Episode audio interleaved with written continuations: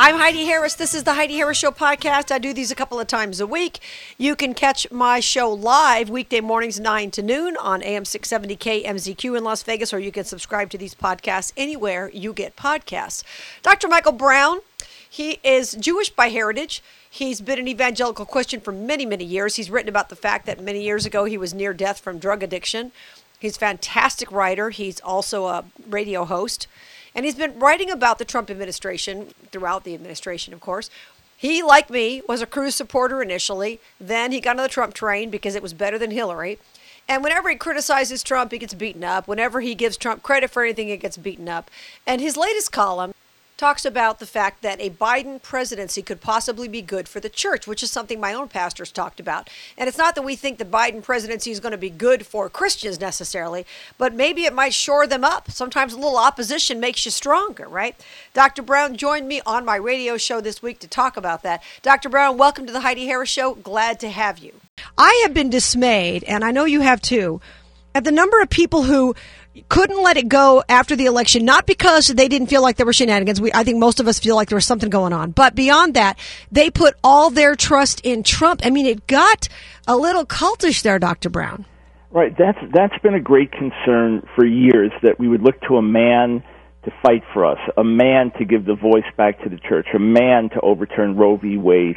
A guy chastised me the other day after reading that article and said, "No one's putting Trump on a pedestal." Then turned around to say we haven't had a single good politician, Republican or Democrat, in decades. Trump is the first one to come along and fight for us. Like, buddy, that's putting him on a pedestal. We put all our eggs in his basket. Right. You say, no, I didn't. Well, then why are so many so distraught that he's not going to be inaugurated tomorrow? Why are some still holding out? I mean, I'm getting the emails from, from Christian leaders. No, no, no, watch what's going to happen. He's planning this whole thing for tomorrow why can't they let go of it? Because we put our eggs all in his basket, and then some will believe him no matter what. So yeah. Mike Pence is now a bad guy. Bill Barr is now a bad guy. Amy Coney Barrett can't be trusted. Whoever it is that doesn't support his particular agenda. Remember, I voted for him twice, and I encouraged others to vote for him versus Joe Biden versus Hillary Clinton, thinking that was the, the better choice. But looking to him a certain way only trusting him. Everything else is fake. He's the only guy that's really fighting. It's been very, very unhealthy. And I believe that if we had four more years of Trump, him being who he is, with his destructive rhetoric, remember, it's not long after he calls Pence a coward that people are chanting, hang Pence. Right. And they're literally within a minute of, of getting to where he was in, in, in the Capitol. I mean, it's, it's scary stuff. It's irresponsible rhetoric. So if you had Trump who refused to hear godly counsel that was poured into his life for years to watch his tongue and to humble himself. And then you have the church, on the other hand, looking to him as some type of political messiah. I believe it actually could have been worse for us spiritually, and at the very least, it would turn millions, tens of millions of Americans away from the gospel we preach because we would not be thought of as Jesus people as much as Trump people. And in fact, the allegation now is that you and I stormed the Capitol. We right. were all guilty now by association. So, so a lot of damage has been done because of the actions of, of those that are fanatical and the larger attitude of many of our brothers and sisters. Yeah, that's absolutely true. Through Dr. Michael Brown, you can find his stuff at askdrbrown.org. He's been writing about Trump, and, and, I think very objectively throughout the entire administration because you voted for him like I did. You voted for him this last time like I did.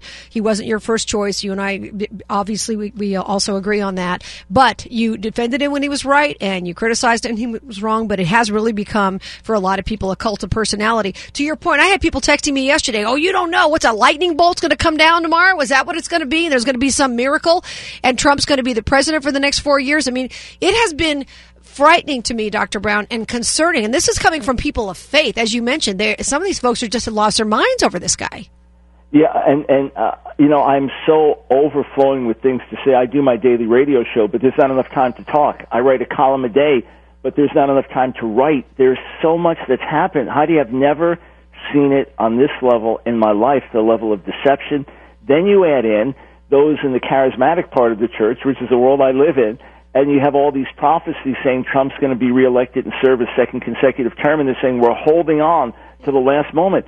I genuinely fear that come tomorrow when Joe Biden is inaugurated, they are not going to accept it. I, I'm already hearing prophecies. No, no, no, it's going to happen in March. It's, no, no, it's going to happen in April.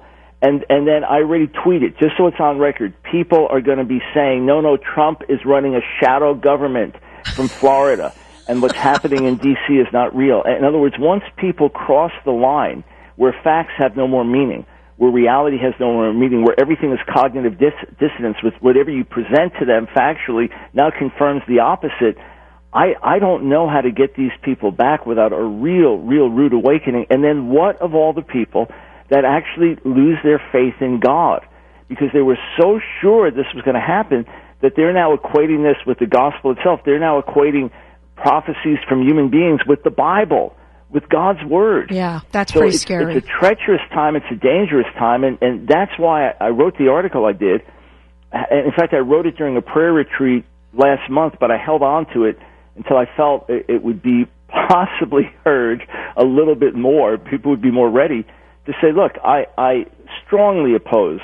Where the, the Biden Harris agenda is going. I'm strongly concerned about what this means for religious freedoms. Of I'm course. strongly concerned with the implications of transgender rights. I'm strongly concerned with where they'll go with abortion or what might happen with, with Israel, Iran, China, these other na- I, I'm, I'm strongly concerned with what might happen, but this might be the best thing to happen to the church because it will take our eyes off looking to the White House or the Supreme Court to fix our problems It'll make us realize that we're in this world, but not of it. And perhaps this will be the thing that God uses to bring awakening to the church, which could then bring transformation to America from the ground up rather than from the top down.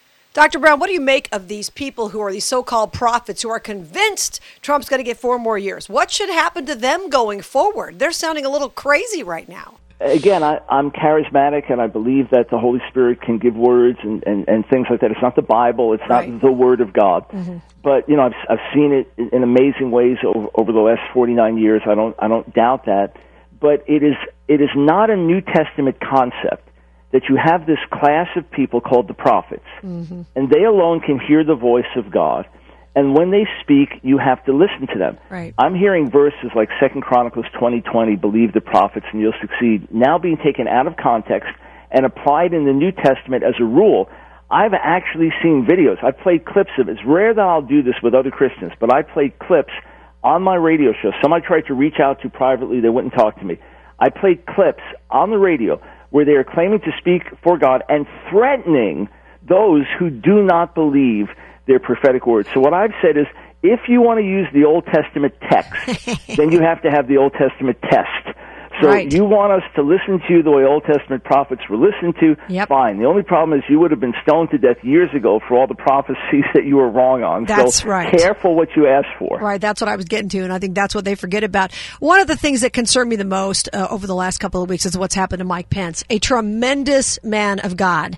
And now Trump is walking away, throwing a grenade over his shoulder, calling Mike Pence a traitor, basically trying to destroy him in the eyes of some of these Trump supporters and potentially destroy his political aspirations when Mike Pence is the kind of guy we need as president. This has been so upsetting to me, Dr. Brown.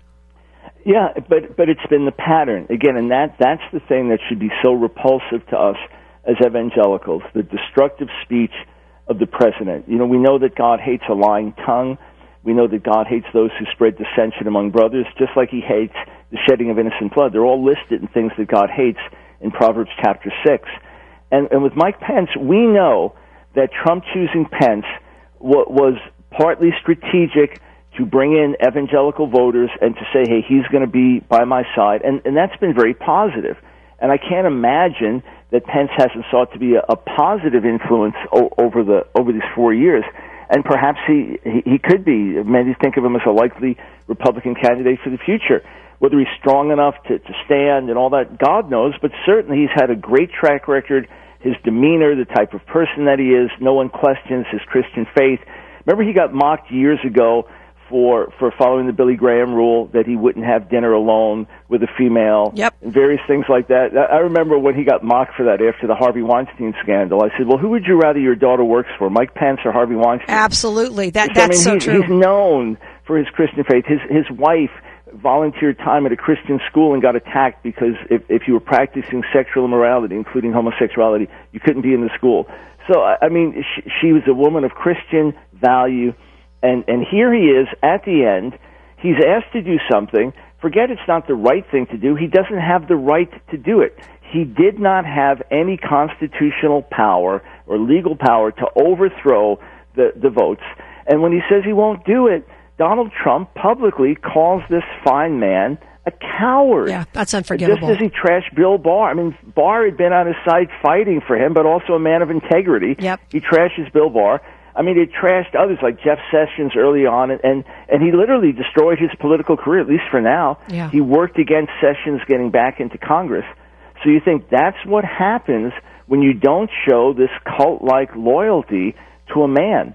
And and I do believe when the dust settles that that Pence will reemerge with with strength, and that ultimately people will see that he was anything but a coward that day. Right. That he stood up and did the right thing, and, and I think that we saw a bit of of outrage in him later on when he saw what actually happened and realized it was it was my president down the block who over a period of years with his rhetoric, you know, right up until the last moment will never concede and and even the foolishness of saying let's march down peacefully, yeah, hundreds of thousands of people, whatever the number, with militia type people in their midst who think that literally America is being stolen from them by foreign powers, and this is the last gasp attempt to get it back.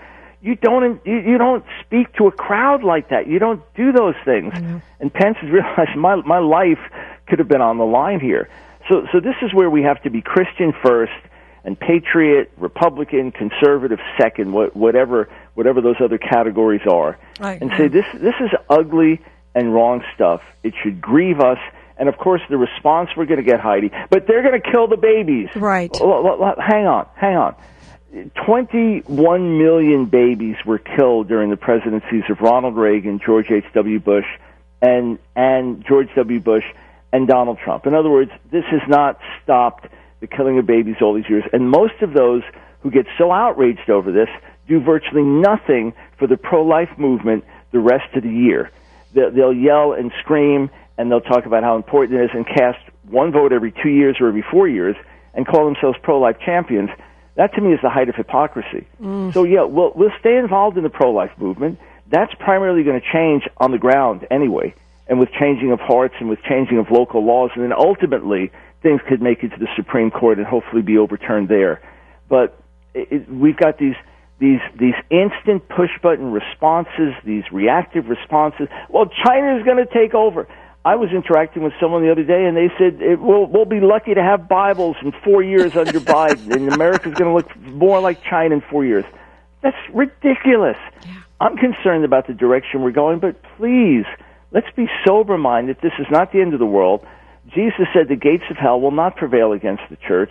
The church has been through far more difficult times than Yes. Joe Biden and Kamala Yes. Harris. Just ask Christians in China or Iran or Nigeria today or ancient Rome under Nero where people were, Christians were being burned like torches. Yep, absolutely. The church grew and prospered in the midst of that. We'll do the same that if we get our priorities right. That's true. America has never been about one man, no matter who that person is. Dr. Michael Brown, always a privilege, sir. Ask AskDrBrown.org, AskDrBrown.org. You can find out where you can listen to his podcast and show and read his columns. I suggest you guys follow him because he's amazing. Thank you, Dr. Brown, for the clarity always, and thanks for your time.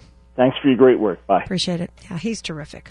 Here's a funny story. After I did that interview with Dr. Brown on my live radio show this week, a friend of mine who has lost her mind over the Trump presidency and the fact that he might not be president for four more years texted me and she said, That guy's a jerk.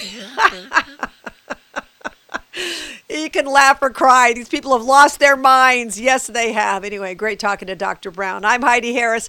Don't forget you can join me for my live radio show weekday mornings 9 to noon on AM 670 KMZQ. If you forget all that, just go to HeidiHarris.com where I do the blog posts and the podcasts, and you can actually listen live to my show at a link at the top of the page, even if you don't live in Las Vegas.